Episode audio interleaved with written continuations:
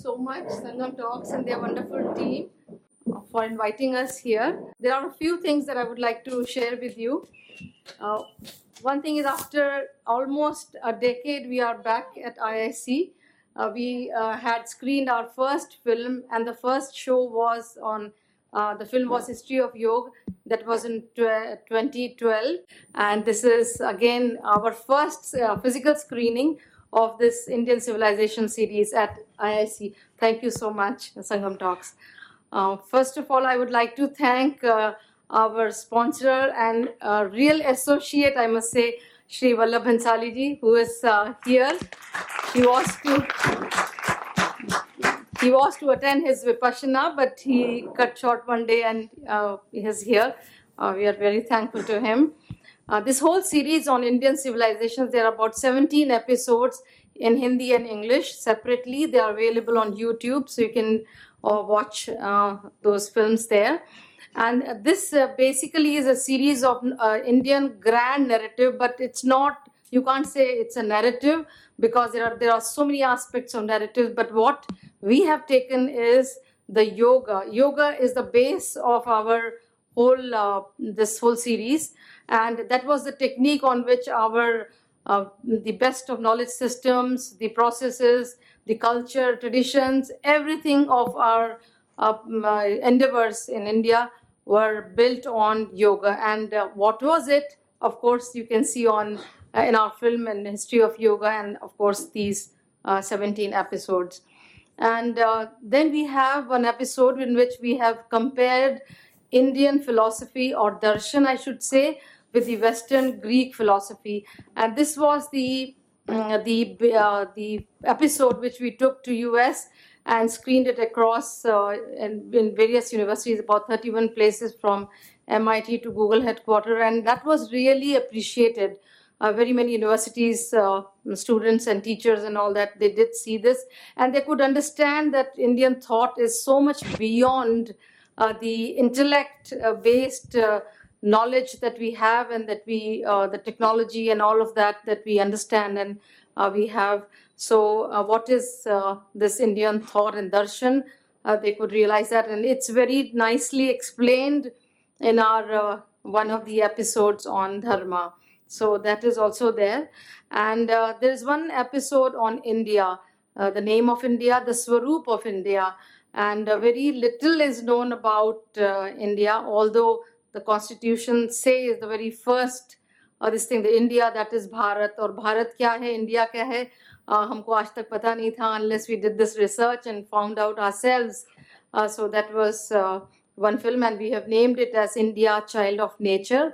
And this film was uh, the winner of Indian Panorama at the International Indian Fest, uh, Film Festival, Goa, this year. Uh, and uh, then we have about 13 eminent scholars associated with us who have uh, helped us understand this subject and elucidated this uh, uh, whole uh, and authenticated the subject. Uh, they are from philosophy, history, archaeology, uh, Sanskrit and literature, arts and aesthetics, Indology, mind sciences, psychology, yoga, and very many sadhaks are also there. So, of course, and they are medical persons also. So, these people have really uh, helped us in this whole journey of almost six years, and I should say a decade, basically. We visited about 141 archaeological sites, uh, museums, and libraries across India, and just to find out, uh, to look for evidence. So, uh, you can, uh, especially the young people, would realize uh, more about what India is as it stands today, the re- remains and uh, whatever is in the museums. They shouldn't be in the museum, they should be in the temples, but they are there. Then we have we visited about 52 international sites and museums in different continents, uh, and uh, we ourselves were very shocked uh, that uh, so many things which we found missing in our ancient temples were there at the museums and they call it southeast asia that is the part india is not there of course buddhism is there tibet tibet section is there but india word is not there so we really wonder why it's not there and of course now modi ji is bringing a lot of those uh, murtis but i think this is also very important that we call it india yeah it, it's very much uh, of theoretical uh, size and standard. So, uh, of course, uh, if you have some institution, you can show it. Uh, you can write to us, and then it, uh, it's all freely available. And we want to disseminate it in as much possible ways uh, as uh, uh, and the different means through which we can share this knowledge with uh, this, our people and of course the world and recently just two days back only i got a call from south america from brazil and they wanted to know about uh, our civilization and i was wondering why they want to know because they are from so far away place. So uh, they told me that uh, um, uh, we are not the natives of uh, brazil. We have come from different places like a lot of europe place uh, europe uh, nations and syria and other places. And i said syria and all these places? So why you are interested in this? How come you know? They said these people yogananda and all these people they come and teach us they taught us yoga and meditation and all that but they never talked about indian culture and civilization as such so uh, now that your films talk about that we want to know more about it and then they said, we understand karma, we understand rebirth. And I was wondering, why is it so? So then when you uh, just look far beyond in our scriptures, people from here had gone to these places, they had won these lands. And uh, of course, you would know um, that uh, a lot of our kings, ancient kings, had conquered those lands and they lived there, they had their empires and probably we could you know trace all that history. And when these people say that uh, we came from syria and they are in brazil now and they want to know more about it this is a very good sign that uh, we can share this knowledge with the world. So with this thank you so much you can visit vishuddhi films youtube channel and watch this and thank you again sangam talks thank you so much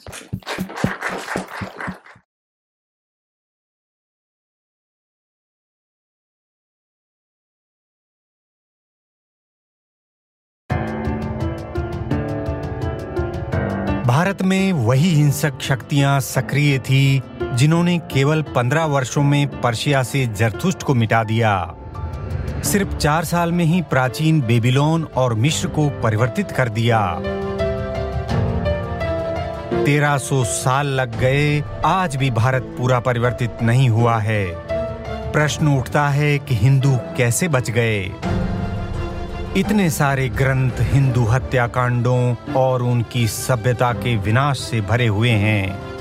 इनकी पुष्टि उस समय के European यात्री और हज़ारों पुरातात्विक प्रमाण करते हैं। जिनको आज सबसे उदार माना जाता है, तोताए हिंद और हिंद की आवाज़ माना जाता है, वो तुर्क, हिंदुस्तान की सरजमी से हिंदुओं का नामो निशा मिटाने की इच्छा रखता था।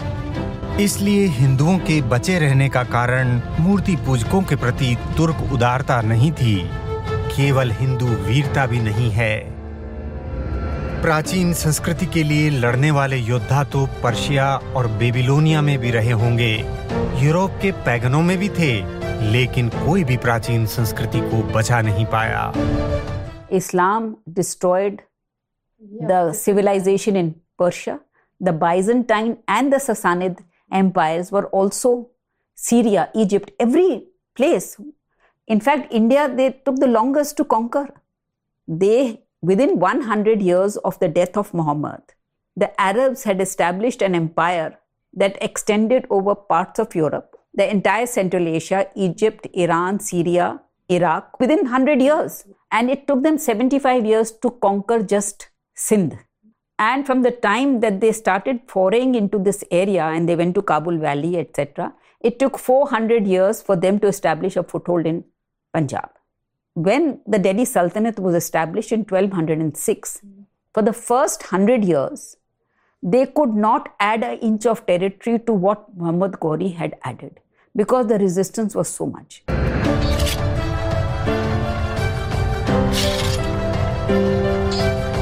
प्रतिरोध आत्मरक्षा के लिए किए गए विश्व के सबसे प्रचंड प्रतिरोध का आत्मबल योग से आया था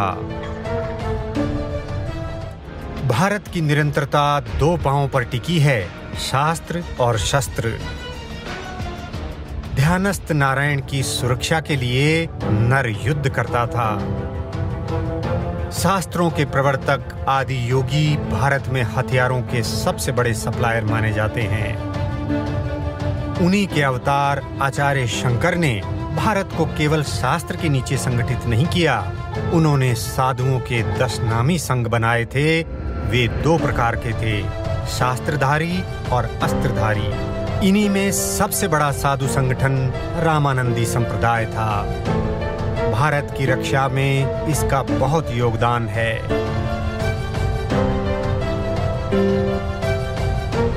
सोमनाथ के मंदिर में हज़ारों भक्त भजन करते रहे कि भगवान सोमनाथ हमें बचाएँगे। गजनवी ने उन्हें काट डाला। देश और हिंदू हताश हो गए। तब रामानंदियों ने याद दिलाया कि पूर्ण में से जो निकला है, वो पूर्ण ही है। भक्त दीन नहीं होते, भगवान से कम नहीं होते। भक्त भी भगवान को बचाया करते हैं। भक्त ज्ञान और गुण के सागर तो होते हैं, पर अतुलित बल के धाम भी होते हैं।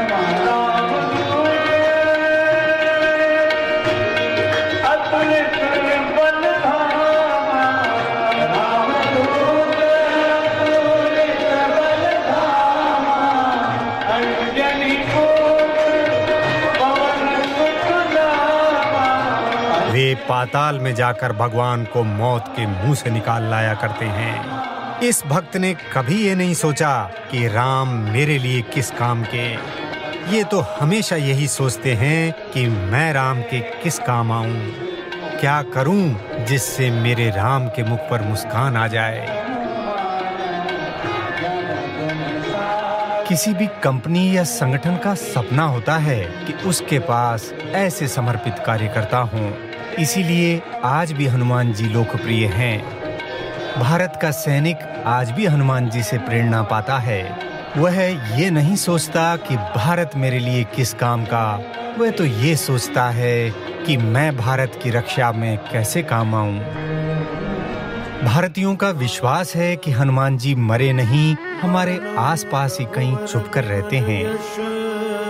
आज भी भारत के गाँव में ये प्रसिद्ध है जय बजरंग बली, तोड़ दुश्मन की नली। तुर्क भारत को गुलाम बनाने के लिए चालीस का दल लाए थे। एक भक्त ने इनका चालीसा लिखकर तुर्कों की नलियाँ ही तोड़वा दी। तुर्क मूर्तियाँ तोड़ते थे, हिंदू हर पत्थर के टुकड़े पर सिंदूर डालकर उन्हें बजरंग बली बना लेते थे।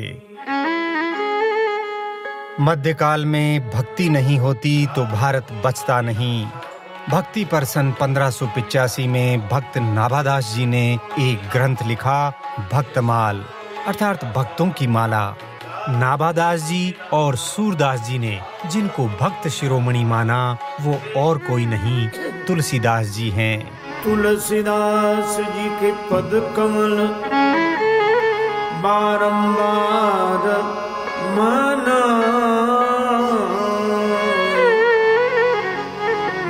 गावं सिय राम की हनुमत हो। सहाय। तुलसी हैं भक्तों के चक्रवर्ती सम्राट। सदगुरु चक्रवर्ती सुच सरल संत श्री तुलसी गुण गायक सीताराम जी के। इतिहासकार विंसेंट स्मिथ ने तुलसी की जीवनी लिखी है। उनके अनुसार तुलसीदास अकबर के समकालीन थे। वे अकबर से महान थे और उस युग के महानतम मानव थे। हजारी प्रसाद द्विवेदी ने कहा है कि उन्होंने उत्तर भारत में स्वयंभू धर्म राज्य स्थापित किया था। भाषाविद सर जॉर्ज ग्रियर्सन ने कहा है कि बुद्ध के बाद वे जनता के सबसे बड़े नेता थे। आधुनिक समय के महानतम लेखक थे। लेखक एडमोर जे बेबिन्यो ने कहा है कि अगर वे पश्चिम में पैदा होते तो शेक्सपियर से महान माने जाते। निराला उन्हें टैगोर से ऊपर कालिदास और व्यास की श्रेणी में रखते हैं। अर्नेस्ट वुड ने कहा था कि उनकी रामचरितमानस लैटिन या ग्रीक की सभी पुस्तकों में श्रेष्ठ है। कितना अद्भुत है कि उत्तर भारत के निरक्षर ग्रामीण इस विशाल ग्रंथ को कंठस्थ करते आए हैं। प्रसिद्ध कवियत्री महादेवी जी लिखती हैं जब तलवारों का पानी उतर गया, शंखों का घोष विलीन हो गया, तब भी तुलसी के कमंडल का पानी नहीं सूखा। हम पौराणिक राम को नहीं, तुलसी के राम को जानते हैं। आज भी जो समाज हमारे सामने है, वह तुलसी का निर्माण है। प्रश्न ये है कि पोंगे पंडितों और बादशाह दोनों का सामना करने की शक्ति तुलसी में कहाँ से आई? अपनी पत्नी रत्नावली को वे गुरु ही मानते थे, परंतु उनके असली गुरु थे हनुमान जी। और वे ये जानते थे कि हनुमान जी की गुरु हैं सीता जी। हनुमान की शक्ति सीता का ही वरदान है। भारत की निरंतरता मात्र शक्ति की ही निरंतरता है। स्त्री की रक्षा के लिए फेमिनिज्म ने हमें मोमबत्ती जलाना सिखाया है। कभी मात्र शक्ति के अपमान पर भक्त सोने की लंका जलाया करते थे। जो हाथ स्त्री के वस्त्र तक पहुँचे, वो उखाड़ दिए गए। अत्याचारियों की छाती के गरम रक्त से अपमानित स्त्रियों के केश विन्यास सजे हैं। शूरों की अटल प्रतिज्ञाओं ने कभी भारत को महाभारत बनाया था। भारत आदर्श है, त्याग है और वैराग है, लेकिन हम भूल गए, भारत अन्याय का सीना चीर देने वाली फौलादी भुजाओं के प्रहार की कहानी है।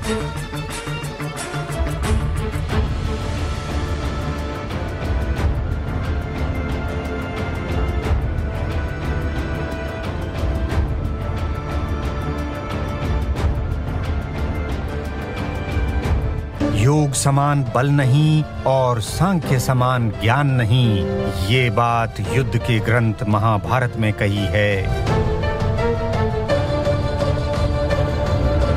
युद्ध के बीचों बीच ये भी कहा गया है कि आत्मा को तलवार नहीं काट सकती।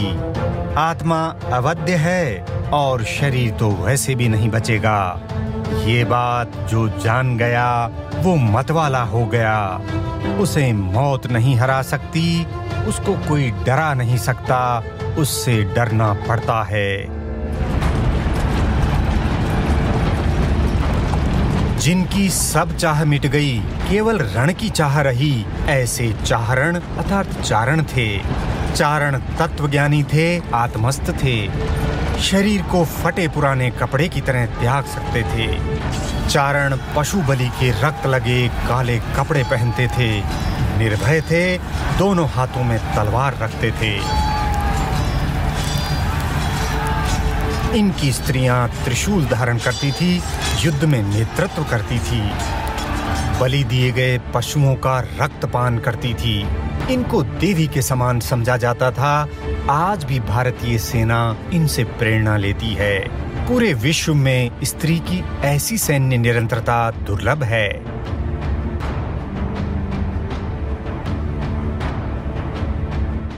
चारण युद्धों में भयंकर रक्तपात करते थे। वे सेना के हरावल दस्ते पर रहकर पहला प्रहार करते थे और किले के द्वार पर रहकर शत्रु का पहला प्रहार झेलते थे। हारने के बाद जापान के समुराई की तरह अपने अंगों को काट कर शत्रुओं को श्राप देते हुए जीवन लीला समाप्त कर लेते थे। इस प्रक्रिया को तरगु कहा जाता था। शांति काल में ये ऐसी कविताएँ रचते थे, कायर भी शूरवीर हो जाए। अपने काव्य और कर्म से इन्होंने राजपूतों में रण की चाह कभी मिटने नहीं दी। आत्मबल के आवेश में रणबांकुरे आक्रमणकारियों को लगातार हराते रहे। जीते हुए किलों को वापस लेते रहे। लेकिन लगातार होते आक्रमणों का सामना करते करते करोड़ों नरनारी मारे गए। अपवित्र हाथों से बचने के लिए लाखों वीरांगनाओं ने अग्नि से बनी देह अग्नि को समर्पित कर दी। उत्तर में राजपूतों के मानवीय संसाधन क्षीण हो गए। उन्हें आक्रमणकारियों से समझौता करना पड़ गया। तभी दक्षिण में विजयनगर साम्राज्य पैदा हो गया और लंबे समय तक बना रहा। जब विजयनगर साम्राज्य को पाँच मुस्लिम सल्तनतों ने हरा दिया तो मराठे आ गए। न केवल दक्कन, बल्कि वे दिल्ली तक पहुँच गए। जब अंग्रेज़ भारत पर अधिकार कर रहे थे, तब भारत में मुगल नहीं, मराठा छाए हुए थे। रण की चाह कभी मिटी ही नहीं। आज भारत में जो प्राचीन संस्कृति दिखाई देती है, वह मूलतः मराठा प्रभुत्व का परिणाम है। अगर मराठे नहीं होते तो भारतीय संस्कृति मिश्र की तरह संग्रहालयों की शोभा बढ़ा रही होती। आज भारतीय सभ्यता पर बौद्धिक आक्रमण करने वालों के समर्थन में एक लाख कलमें उठती है। इसी तरह मुगलों के लिए जान की बाजी लगाते एक लाख राजपूत तलवारें उठती थी। लेकिन वो बिरले मानुष जिनको अपनी मातृभूमि का आगा पीछा नज़र आ गया, प्रताप हुए। 18 जून 1576 का वो दिन युद्ध शुरू हुआ। राजपूत दोनों तरफ़ से लड़ रहे थे। अकबर के कमांडर बदायूनी ने युद्ध भूमि में सेनापति आशफ खान से पूछा, शत्रु और मित्र राजपूत में कैसे फ़र्क किया जाए? आसफ खान ने कहा कि जिधर मर्ज़ी हो, गोली मारो। दोनों तरफ़ से राजपूत मरने चाहिए। आखिर में फ़ायदा इस्लाम का ही होना है। प्रताप जानते थे, पर क्या करते? उनकी दहाड़ से ये हल्दी घाटी काँप गई थी। मान सिंह तो किसी तरह दुबक कर बच गया। लेकिन जब उस विशाल काय महाबली की भारी भरकम तलवार बहलोल खान पर पड़ी तो घोड़े समेत शरीर के दो टुकड़े हो गए। हृदय में आग का तूफ़ान उठा, प्रकृति ने साथ दिया। जून का महीना था। आंधी के बाद खड़क कर मेघ बरसे खून और पानी मिलकर रक्त की तलाई बन गई। बाप, बेटा और पोता, ग्वालियर के राजा मान सिंह की तीन तीन पीढ़ियाँ एक साथ कट गई और तब हुई प्रताप की मातृभूमि की रक्षा। सबको मेरा नमस्कार। मैं बहुत अपने आप को छोटा महसूस कर रहा हूँ। इतनी विशिष्ट व्यक्तियों के बीच में और इतने ज्ञानी और इतने प्रबुद्ध व्यक्तियों के बीच। मैंने अभी इनका, इनकी वो विशुद्धि, इनका जो ये चित्र देखा है, चलचित्र, बहुत ही सार्थक और बहुत ही सटीक और बहुत ही आज के समय में आवश्यक कि पूरा देश हमारा, हमारे लोग, खासकर हिंदू लोग, हम लोग हनुमान सिंड्रम से ग्रसित हैं। हनुमान सिंड्रम, जब हनुमान जी को रामेश्वर में कहा गया जब सबको कहा गया कि किसी एक को वहाँ जाना है, सीता को ढूँढने तो सब चुप थे। वैसे भी हम लोग कभी भी ऑफ़र नहीं करते कि मैं करूँगा, आदेश की इंतज़ार करते हैं। तो कोई नहीं बोला तो जाम्बंत जी ने कहा हनुमान को कि तुम क्यों पीछे बैठे हो? तुम अपनी शक्ति भूल गए हो। क्योंकि हनुमान जी को श्राप दिया था साधुओं ने वो जब बालक थे तो इतने शक्तिशाली थे कि ऋषियों को कमंडल समेत गंगा नदी में फेंक देते थे। तो उन्होंने श्राप दिया कि तुम अपनी शक्ति भूल जाओ। जब तुम्हें कोई याद दिलाएगा, तब तुम्हें अपनी शक्ति याद आएगी। तो हम लोग उस सिंड्रम से ग्रसित हैं और अब हम लोगों को इन जैसे प्रबुद्ध लोग हमको याद दिला रहे हैं। कि हम क्या हैं? या हमारा सत्य क्या है? अस्तित्व क्या है? हमारी पहचान क्या है? और हम हम आज जो हैं, वो किस प्रकार के हमारे पूर्वज थे, जिनकी अथक, जिनके अथक बलिदान से बलिदान से हम आज भी हैं जो हम हैं। नहीं तो हम शायद, हम भी ना वो रहते कई लोगों की तरह जो और हो गए। तो बहुत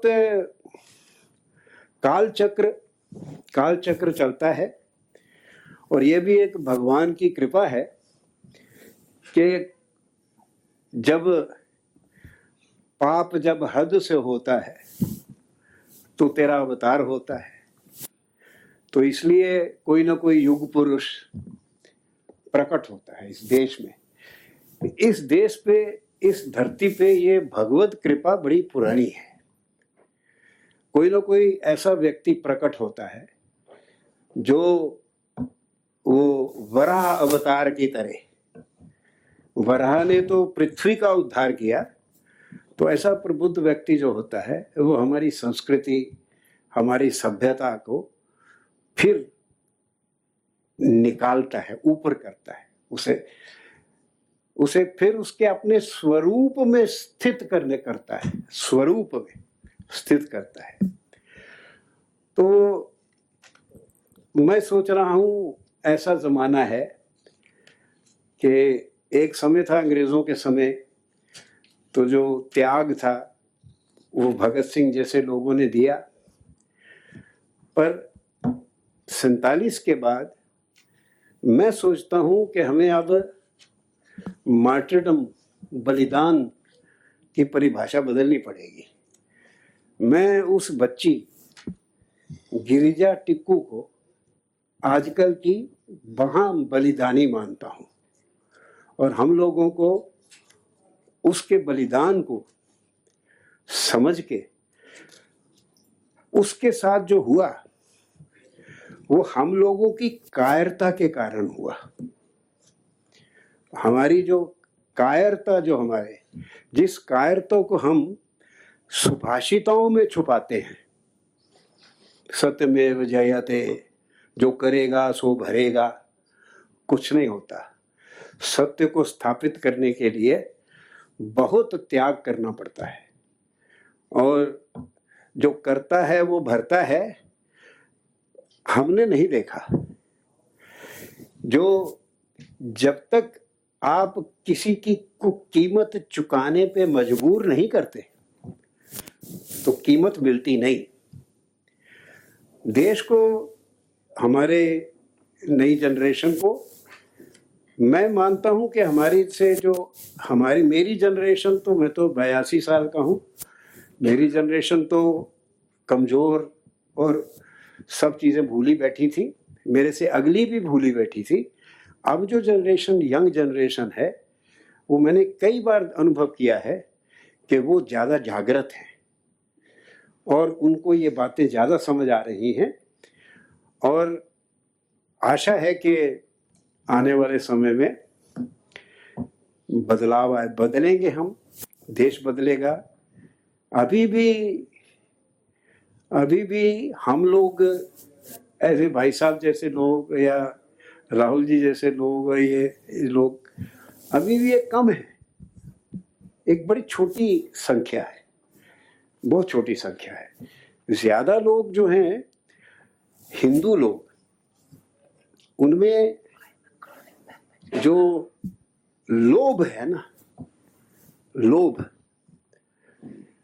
सबसे बड़ा रुपया बहुत ज़्यादा है। और धर्म, समाज, संस्कृति, बड़ी दूर की बातें हैं, बड़ी दूर की बातें हैं। मैं राहुल जी को बहुत ही साधुवाद कहता हूँ। और आपको तो है ही, और सर आपको भी, क्योंकि भामाशाह के बगैर राणा प्रताप नहीं चलते। तो आपका साधुवाद और आप सबका कि जो आप इस आ, इतने सस्ता समय बीतने के बाद इतने महँगे प्रोग्राम में आए। एक बार ज़िक्र करूँगा कि कार्ल मार्क्स ने एक किताब लिखी है नोट्स ऑन इंडियन हिस्ट्री उसमें ये कहा कि इतना सक्षम पर्शिया दरियोस और सरसीज और ये वो empire builders Arab invading armies ने तीस साल में उस पूरे ईरान को, पर्शिया को हरा ही नहीं दिया, उसका धर्म परिवर्तन कर दिया। और पेशावर, जो वर्चुअली बॉर्डर पे है 200 किलोमीटर 300 और जोड़ लीजिए, कटक, सिंध से पार जो बॉर्डर आता है अफ़गानिस्तान का वहाँ से लेकर दिल्ली तक तेरह सौ चौरासी किलोमीटर, तेरह सौ चौरासी किलोमीटर आने में उन्हीं सेनाओं को 400 साल लग गए।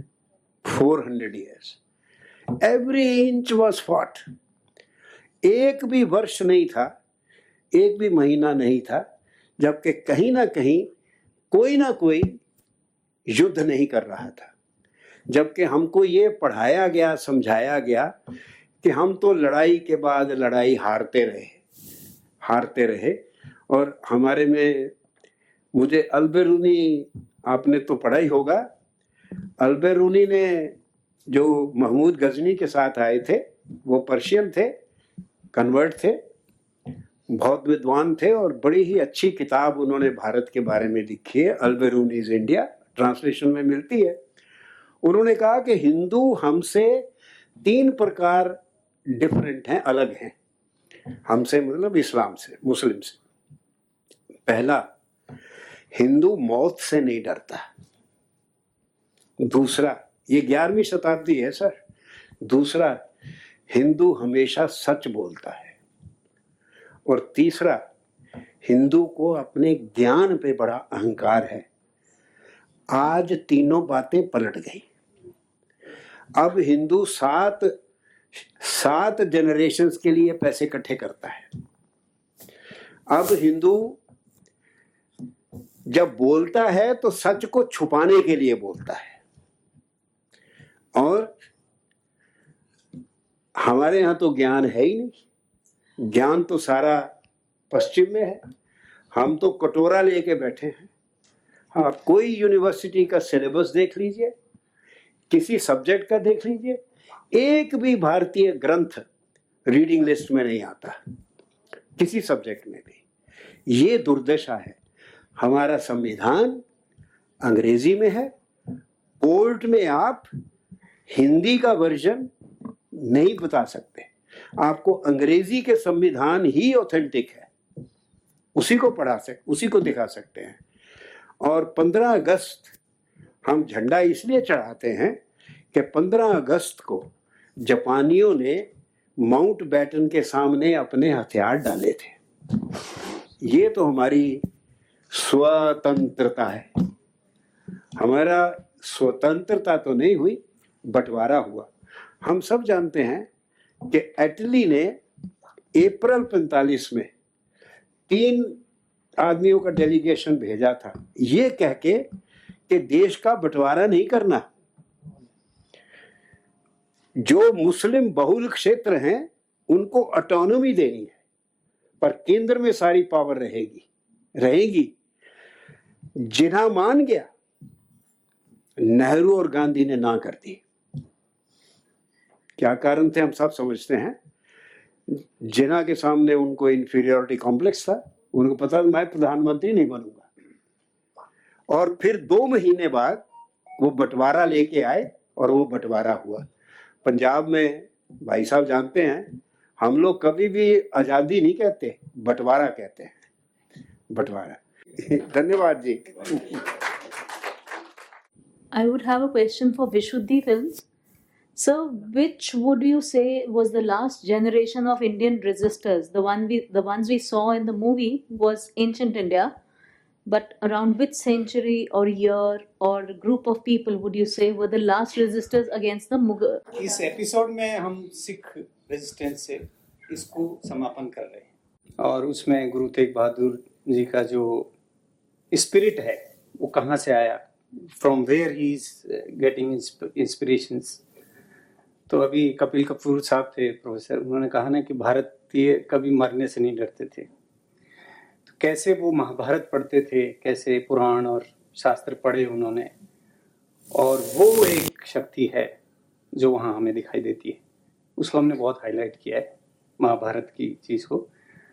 और दूसरी चीज़ उसमें ये देखी गई है कि कभी भी हमारे जो हम्म, जिनमें छात्र धर्म होता है ना वो हमेशा ब्रह्म दर्शन को साथ में लेके चले हैं। तो आपने देखा होगा कि उनके साथ भी दो ब्राह्मण भाई थे। तो वो क्या है कि आपकी दृष्टि को बहुत उज्जवल रखते हैं, फिर शरीर बहुत छोटी चीज़ हो जाती है। और ये जानने की बात है, और गहराई में जाएँगे, जैसे संजीव ने बताया अभी, कि कैसे ये मतलब मैं तो रोमांचित हो जाता हूँ कि कैसे रिवॉल्वर उठा के ठोक देते हैं। और उनको पता है कि इसके बाद हमारा मतलब फांसी होगी। लेकिन वो क्या शक्ति है वो, जो अब नहीं है? कितना हमें उत्पीड़न हो रहा है देश के अलग अलग जगहों पे, धार्मिक शक्तियों का उत्पीड़न हो रहा है। लेकिन कोई अंदर से ज्योति दिखाई नहीं देती कि रेजिस्टेंस हो जाए और वो अब दिखता नहीं है।